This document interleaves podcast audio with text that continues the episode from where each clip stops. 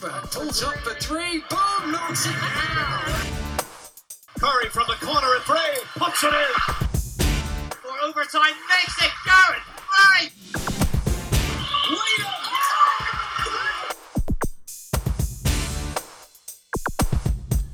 Welcome to the MVP cast from me, Mark Woods. We are brought to you as ever in association with Total Environmental Compliance. Check out their consultancy services for a whole range of environmental issues at tecompliance.co.uk. Now, if you like the podcast, please hit the subscribe button, then you won't miss a single episode. And do sign up for our newsletter that post up exclusive content on a regular basis into your inbox at mvp247.com is where you will subscribe.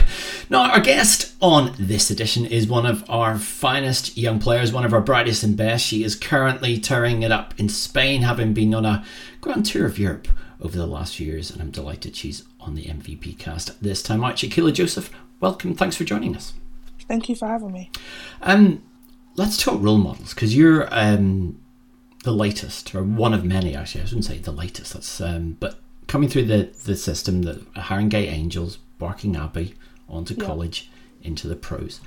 Um, let's talk about Haringey. I mean, a club that you know people know and produced Temi Fagbenle as well, Evelyn Adebayo, your, your good friend is too. What's so special about that club that gives us so many great players? I think it's just the family atmosphere that we have. We, I started playing there when I was, I want to say 11. So you're really young, you know, having to practice um, late at night. And, you know, these are the people that you're seeing throughout the week, on the weekends, and you're basically growing up with. And is that a developmental thing there, or is it just a culture that makes people want to play basketball, enjoy basketball, but also continue to work and work on their game and, and, and do something with it?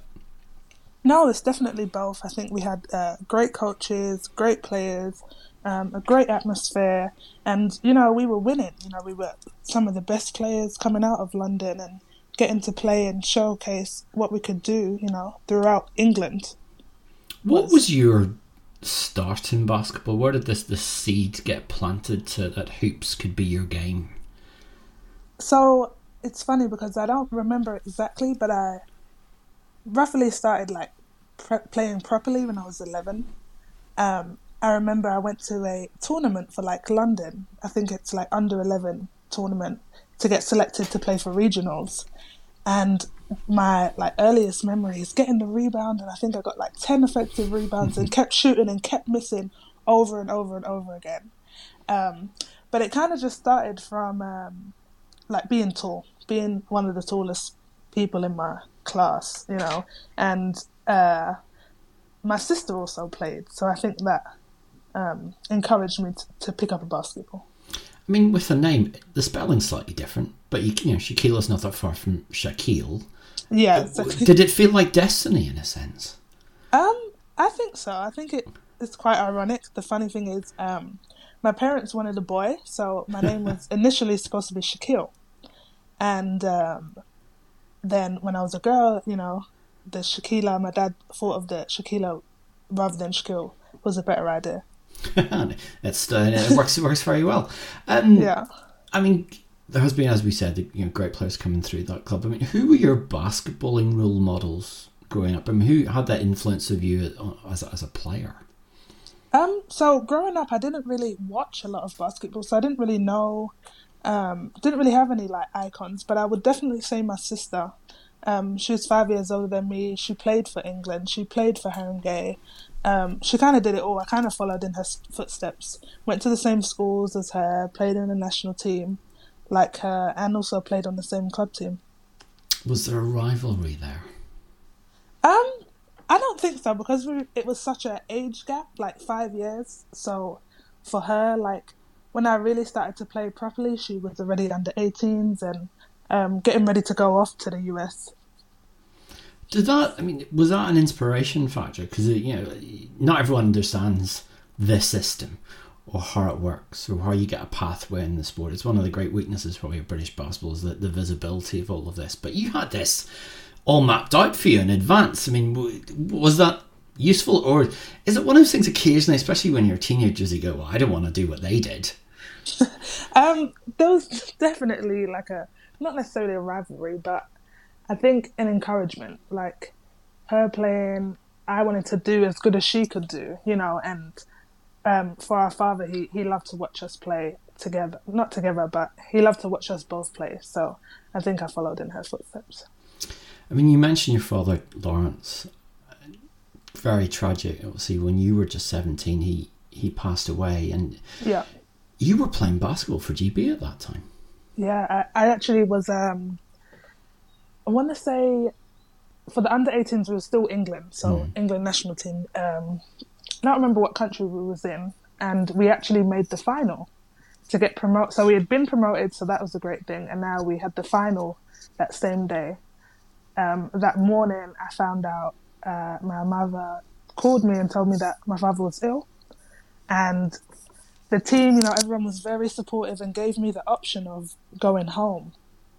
And in my head, I said, I know my father would not want me to leave this final and uh, play this game and then come back, you know, and then worry about these things. So I actually managed to play the game. We didn't actually win. Um, we still got promoted, which is great. And then came home and he was still alive. So that was, I think, one of the craziest moments in my life. But I think everything happens for a reason. Did he get to see the medal? No, he didn't. He actually was unconscious when I um, went home. I'm sure, obviously, you incredibly would be incredibly proud of you. I mean, I mean, 17 to lose a parent is, you know, to lose a parent at any age is pretty, pretty terrible, of course. But how did how does that impact a, a teenager with you know the world right ahead of you at that point in time? Um, yeah, it definitely was a struggle because you know, seventeen. You're at this time. I'm looking into going to America ne- the next year, so I'm talking to a lot of college coaches. Um, when I got back that summer, I had to cancel a lot of my visits that I was supposed to be going on. Um, at these uh, at these times, your parents weren't able to travel with you. I know that now.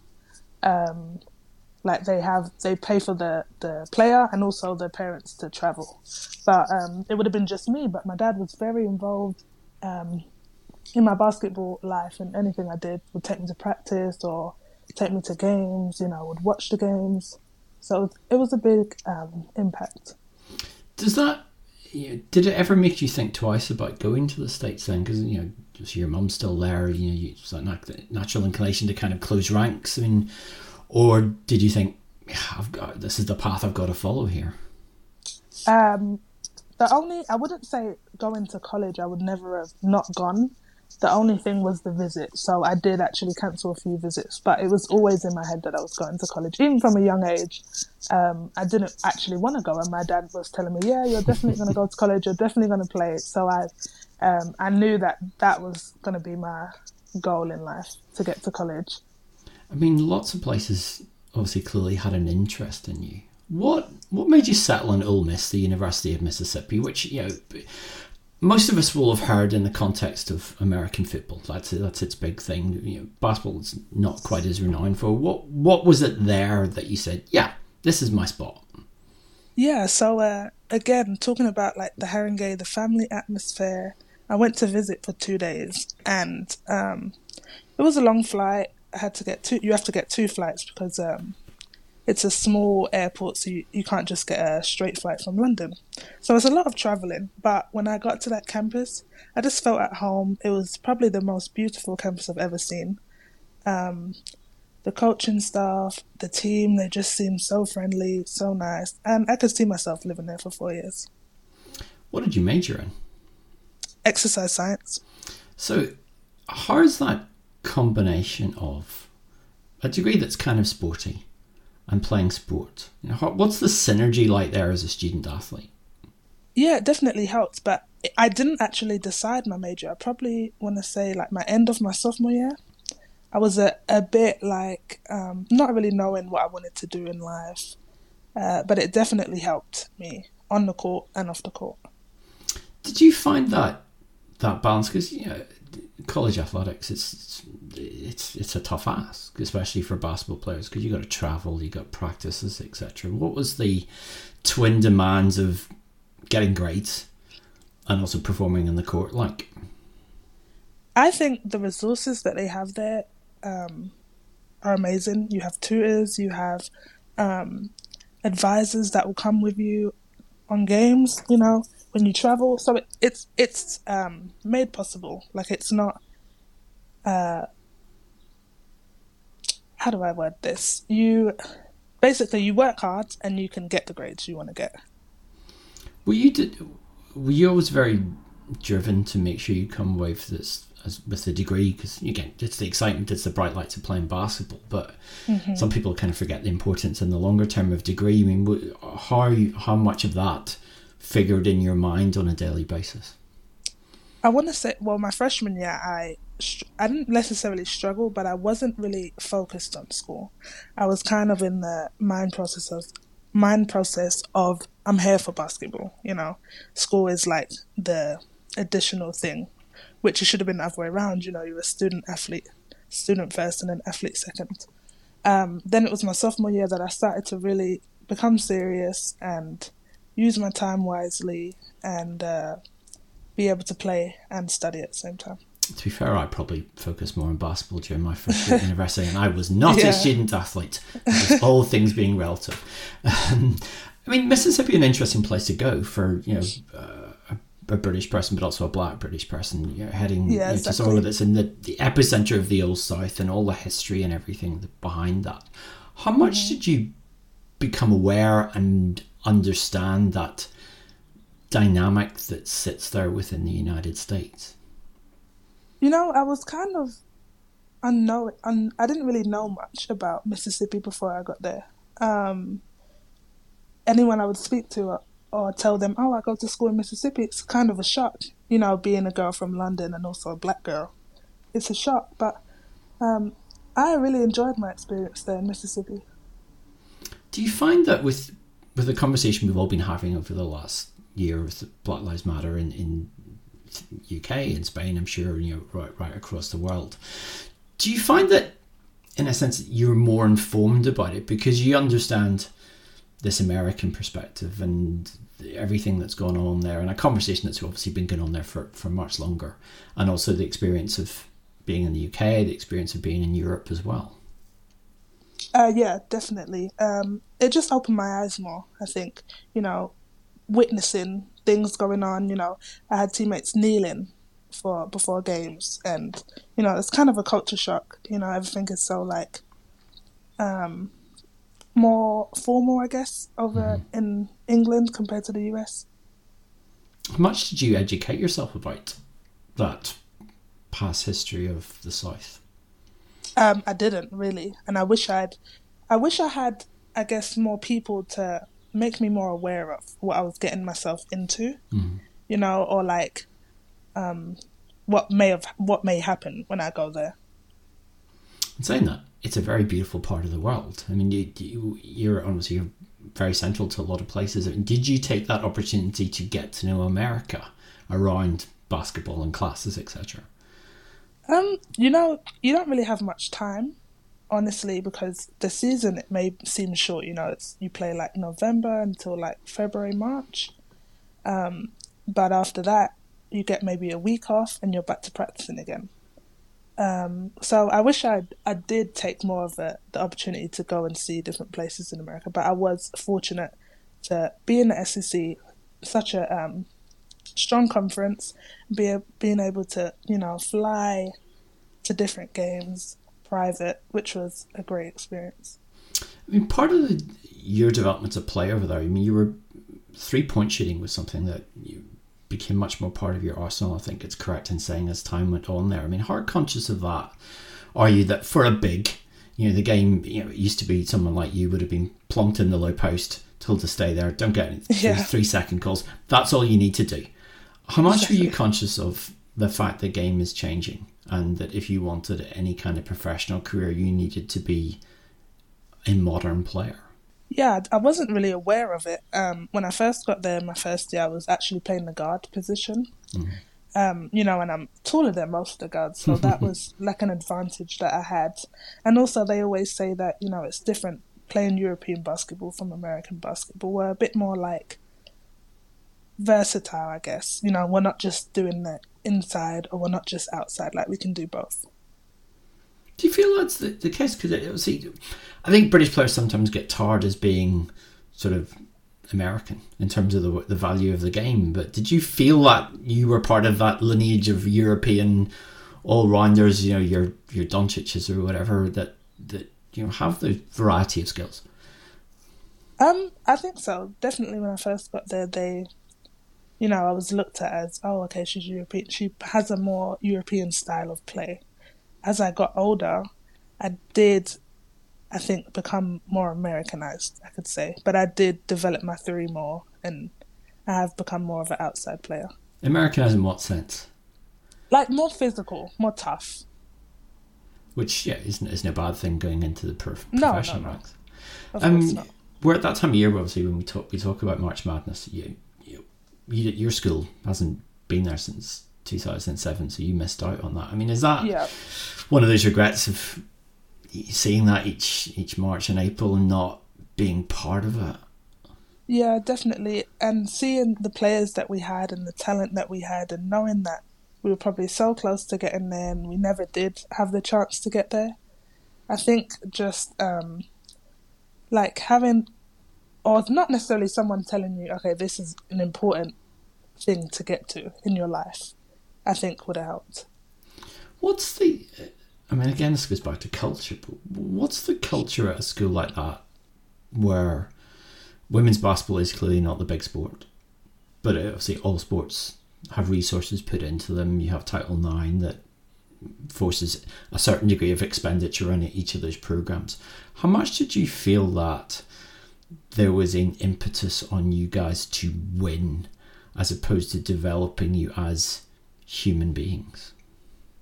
Um, I think that they did both of those things. There was an emphasis for us to win, but also develop us as female athletes and as females in general.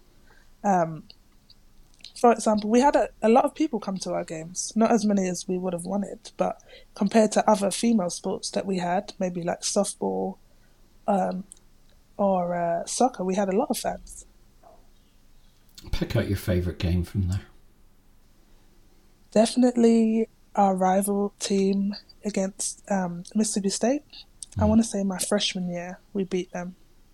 That well, I'm saying that that is probably one of my favorites. But then our last um, game, we had two gyms. We just opened a new gym. I want to say my senior year called the Pavilion, and the old gym called the Tad Pad. Um, we had one more game in there. We was down, I want to say ten points, and we won it. So we closed out that gym with a win. And you would have played, of course, against Tennessee. I mean, not the Tennessee as of old of the, of the great Tennessee teams, but that must be quite special because that is that's like playing against Man United or or Liverpool in in college basketball terms. Yeah, definitely. It really was exciting. Um, I didn't realize the history of Tennessee until I really got there. Because, like I said, growing up, um, I didn't really watch basketball. I really understand it or know like the history of it. So going there, I was just kind of like oblivious to it all. And then you see all the signs and the banners, Yeah. etc., and then it brings it home. Right. Um, you go to the pros first. First year goes go to Italy. What's the process like? You know, come out of college. Obviously, you've got well, what used to be an EU passport, you know, European passport, and Yeah. you're trying to pick a right place and the right landing spot. And yeah, and first year is always so- so important to me. How did you go about getting the right team, finding your agents or whatever, and choosing you know the, what's going to be the best rookie situation for me? So I luckily had a great assistant coach that helped me find an agent who was her agent when she um, was also playing overseas. So I've had the same agent from since I graduated college. Um, my stats were not the best leaving college, so I struggled in the beginning to find a team. I found a team in uh, the second league in Italy, and when I got there, I was I didn't know what to expect. You know, coming from college and you get everything given to you, handed to you, and then you come overseas and it's like, okay, you're by yourself. You know, you have to do all these things alone. And um, for example, I was the only foreign player on the team, so everyone else is Italian. That was the struggle. um, not speaking the language, you know, not um, being able to understand what they're saying, uh, and also the coach. The coach not speaking English is a struggle. So how do you manage that? Try and pick up some words. Try and learn some words over time. Um, but yeah, you know, basketball is worldwide, so you know, you say it in one language, you say it in another. Is that useful as an experience though, in terms of yeah, everything having been laid on for four years? And it's a kind of different introduction to adulthood because it's very regimented and there's lots of backup and a support system. But does, does that year in Italy, in any sense, help you to mature in some way? No, definitely. Um, you have a lot of things handed to you in college, and going from that to overseas life, it's a shock. You know, you're not really expecting it. Which I also would love to like help players coming out of college. You know, just get an idea of what they're about to get themselves into. What's that advice, if you're asked? Definitely decide, um, pick a correct agent and know where you're going, you know, what you're like, where you're going to be staying, like who your teammates will be. I think that will definitely help. Is there a lot of, um, and obviously Italy's a good place to go for this. Is there a lot of hand language and sign language and drawing stuff on the back of beer mats to get through that you're in Bonn with your teammates? So, um, my luckily, my, two of my uh, roommates they spoke a bit of English, so they helped me out a lot my first year. Um, my coach spoke a little bit of English, but he would speak Italian like throughout the practice or throughout the games, so I could learn. And so, you know, I'm the only non-Italian speaking person, so everyone else understands this language. What's the best misunderstanding? And I use best in an ironic sense. the best misunderstanding? Yes. Um, I don't know. I just have a lot of like jokes, which they may say in English, which is probably really offensive. Which they and I've had to tell them, you know, you can't really say that. you get it getting off movies or books yeah, or such things like that. Exactly, mm. or songs. Um, is it a fun year though? Because I mean, Italy, it, it's it's hard to find a bad place in Italy to go to. Then. Yeah, it was it was a great year. It was a, um, I got to experience a lot. I was in a like a small kind of city, so I went. Um, it was kind of similar to London, you know. I was able to go places uh, compared to my second year in Iceland, which was I lived in a town of two thousand people, so that was a shock. Yeah, playing for a club called I hope I'm pronouncing this right. Skala Skallagrímur, is that correct? Uh, we just say Borgarnes. I'll go with that. Um, what's what's the decision to come there? I mean, where where does that? Because it's you know it's it's it's a nice little league, but it's not the most obvious place to go. hmm I I you know I you know you hear of Iceland, but it's like oh they have basketball there. It's kind of a shock, but it, it, literally was just normal. Um, my offers. I thought that I would get a bit more after playing in Italy, but it was the second league. But I didn't get many offers. Um, and it just seemed like the right fit for me at that time in my basketball career. To to spend a, well, the best part of a year playing in, in, Iceland, particularly when you're there in winter months. I mean, I, I've been there in midwinter. It, it, it's beautiful, but yeah. it's brutal. Yeah. Uh, describe the experience. So they actually said that they um, had one of the warmest winters that they've had. So there was snow. You know, there was for me it's piles and piles of snow. It's snowing constantly and I really didn't leave my house that much. I had uh, two great roommates, a Polish girl and an American, so they spoke English. That was nice. Um, but they say, you know, the sun. They only have four four hours of sunlight there. For me, it wasn't a, a, a struggle, I would say, because I would wake up when the sun came up, and then you know, in England, the sun goes down at four, so it's kind of normal for me and obviously staying indoors set, you know, tees you up quite nicely for the past year. Good training. Yeah. I mean, what's the league like? I mean, you said it's not, it's not a place that we talk about that, that much. You you played very well that year. I mean, how did you find the level of competition? I thought it was a good level. Um, people sometimes talk downly about Iceland, but you know, there, there's some really talented players in that league. And that, as a country, I mean, it's spectacularly beautiful. I mean, do, Yeah. do you do you take it in? I mean, are you out on? I don't want to say huskies, but you know, snowmobiles, etc. Do you I mean do, do you soak up that experience because it's incredibly unique? So I didn't do all of that, but I did. Um, we had a car that year, so I did go and see a lot of you know famous tourist attractions, the Blue Lagoon, glaciers. You know that was nice. And I presume it's one of those things that nothing prepares you for the cost of No, of pizza and a bottle not. of wine. No, of course not. it is eye watering. If you if you have listening and you haven't been there, it, buy duty free. That's my that's my Yeah. uh, advice to that. I mean, you go to, to, to Germany then, obviously then ending up in the top league with with Keltern, and you, you get to play European competition. I mean, Mm-hmm. d- does that sort of feel like yeah, that's I'm, I'm ready for this? You know, this this is the kind of proper moving up in the level in in Europe. No, I think I felt ready. I just didn't really know what to expect, I guess. Or I didn't really know what I was getting myself into, if that makes sense. So, you know, I'm playing in probably the best, the second best league. You know, you got Euro League and then Euro Cup. Um, I think we had a better chance of winning more games, but like I said, it wasn't like kind of like the college thing.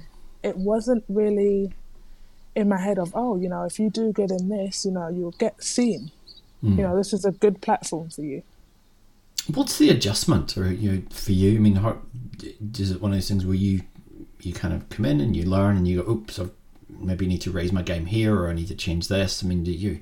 What's the approach that you take? for for Eurocup you mean, or playing in Germany Both. um we I didn't really feel the difference like playing in German league compared to Eurocup I thought it was like good competition competition throughout um adjusting my game I didn't really adjust but it definitely was more physical in Eurocup Which presumably suits your game. yeah absolutely Do you? Does does the standard? I mean, I mean, we all kind of like to, to be challenged, etc. I mean, is that one of the good things about when you get into European competition? Obviously, teams in this country have found it as well that you know suddenly there are new opponents and they're better opponents. I mean, how do you react to to having that bigger and better challenge? it's just like amazing to be able to play night in and night out against some of the best players in the in Europe, you know, and doing well in these games and knowing, okay, you know, I can compete with the best of the best. Are you the kind of player that will go back and analyse through the small hours or maybe the next morning, early hours? Do you mean do you much do you watch game film or you know what's what's the approach to kind of self evaluation? Uh, so usually, like, if I think I've played okay, usually I'm never like people will ask, "Oh, how have you played?" And I'm like, "Okay," even if I think it's a bit better than it is. But if I know I haven't played well, I'll usually watch the game as soon as I get back to the house. And is that is that an obsessive kind of drive there? I mean, do you pick over the you know the advanced stats etc. as well? Do you cut up film and go over things with coaches? I mean, it's you know how how deep do you make this dive? just more of like a self analysis of what I did wrong rather than looking at what everyone else did wrong, what I can improve on, and just seeing my overall like how I played. I mean, this season you're in the you know Spain second the second tier of the Liga Femenina in Spain with Leganes. I mean, everyone tries to add something to the game every year. I mean, have you got something even this season that you've gone, yeah, I'm going to work on this? Definitely driving. Um, I feel like I've become a lot of a three point shooter, and I'm trying to, you know, make my game more versatile again. Like when I was younger, I've kind of like stuck to just the three, and I want to, you know, evolve my game. And is that done in conjunction with the coaches, or is that you just staying behind, extra time in the gym, shot after shot after shot? What's the process? Well, with the corona, it's pretty hard now to just be able to get in the gym. It literally is you go into the gym a minute before practice, um, you get your temperature measured, and then um, once practice is done, you have to leave. So it's tough. You know, this has been a hard season to, you know, just work on the things that I want to work on, or specifically just coming into the gym to just shoot, just get up shots repetitively. It's hard. What's this year been like for you? Because you know Spain on the tiers of countries, if UK is amongst the worst, Spain has not been too far behind. I mean, how has it been living in Spain during a pandemic? It actually feels kind of normal. I'm very grateful to be here. I think compared to being in England, you know, a lot of things have shut down in England, and here, you know, people are kind of just, you know, living their life. You know, everyone wears masks, which is awesome, even outside. Um, so I think if they was to do that more in England, then things could be open. How's your Spanish after six months? Yeah, not very good. So um, we, uh, my coach can speak English, so he's been speaking English like team talks and practice for like um, from since last month, and then like this month he started to speak a bit more Spanish, and I'm just like, yeah, I don't really know what's going on. it's a good challenge. Push Yeah. the boundaries. Um, let's talk international basketball. And you- the One thing that was interesting when I, I was looking back through your resume, you played. You're one of the few players who've played in a European Youth Olympics for for this country, and, and it was a three on three tournament. I mean, yeah, it's it's a different kind of competition. I mean, t- tell us about that. Yeah, so that is like I didn't realize how much I enjoyed three on three, and the funny thing is, uh, they have two Spanish three on three players on my team that are trying to compete for the Olympics this year. So it's great in practice, you know, play, watch playing with them and seeing how they play together. But uh, that three on three tournament, that are you, are you talking about the one in Spain or Yeah. Italy? Uh, I think in it was It- I think it was Italy. Actually, it was the Youth Olympics. Okay, because I know we did two two different tournaments. Yeah, that was uh, life changing to be honest. Such do a great experience What do you what do you kind of learn from three on three then? to move the ball better. Um, and it's like you know you have the height and you can shoot. You're hard to guard in three on three. There's so much space. I mean, it's a, a form of the game that everyone knows has been neglected in this country, and obviously it's an Olympic sport as of mm-hmm. Tokyo. No one really did anything within British basketball to try and qualify for, for the Tokyo Olympics, but there are, there are orders being given from on high within British sport to make sure that there is a team at least contending to qualify for the Paris Olympics in 2024. Yeah, Do you see that as maybe an opportunity there for you? Yeah, definitely. A goal in my life is definitely to make the Olympic team, whether it's five on five or three on three. And there's also Commonwealth Games next year that has three Yeah. on three. Would that be of interest? Yeah, definitely. There you go. Team England, sign her up. There she's she's first in the plane. Um, brilliantly, yeah. You're you're not that far removed from winning your first Great Britain Cup. Um, obviously not a great result for the team, missing out in Eurobasket, but as an experience and a a kind of box ticked, what did that represent for you? Uh, it was just a great opportunity to play again for my country. I hadn't been on the team for um, I want to say like three or four years, and you know, you know, I grew up with that every summer. You know, going to camp, seeing my friends from all different parts of England, being able to play with some of my teammates that I haven't played with since I was 13, 14. It was just amazing. What do you learn from those practices? I mean, Evelyn, when she was you know on the podcast, Evelyn Abai was talking you, I'm just soaking up the learnings from Chema and other players on it. I mean, what did you take away from those five six days? just how professional you know the older players are and just watching them and uh just being in the same on the same court as them it was like so i don't know it just like helped build me as a basketball player for when i came back to spain you know So one of the things that's it's just struck me is I, we've always seen the men for players who've got their first caps. There's a kind of tradition of, I think it's an it's, it's kind of an initiation ceremony. Let's call it that. Is Yeah. there something similar for the women? yeah so we actually uh sing the national anthem and they gave me a picture of uh, my first cap so it was a team photo i got that And where will that sit in due course? So I actually um, gave it to one of my teammates to bring back home. So it'll be in my living room. It's there and for pride of place. We all can see it. Um, yes. What's the future hold? Where do, where does this game take you, or where do you where do you take yourself after this game? I am probably gonna play as long as I can. You know, it's it's like you're in the real world, but it's you know you still got a small bit of college in it in this. You know, you have your house, you have your um, your job is done. You know, it's and I'm doing something that I enjoy.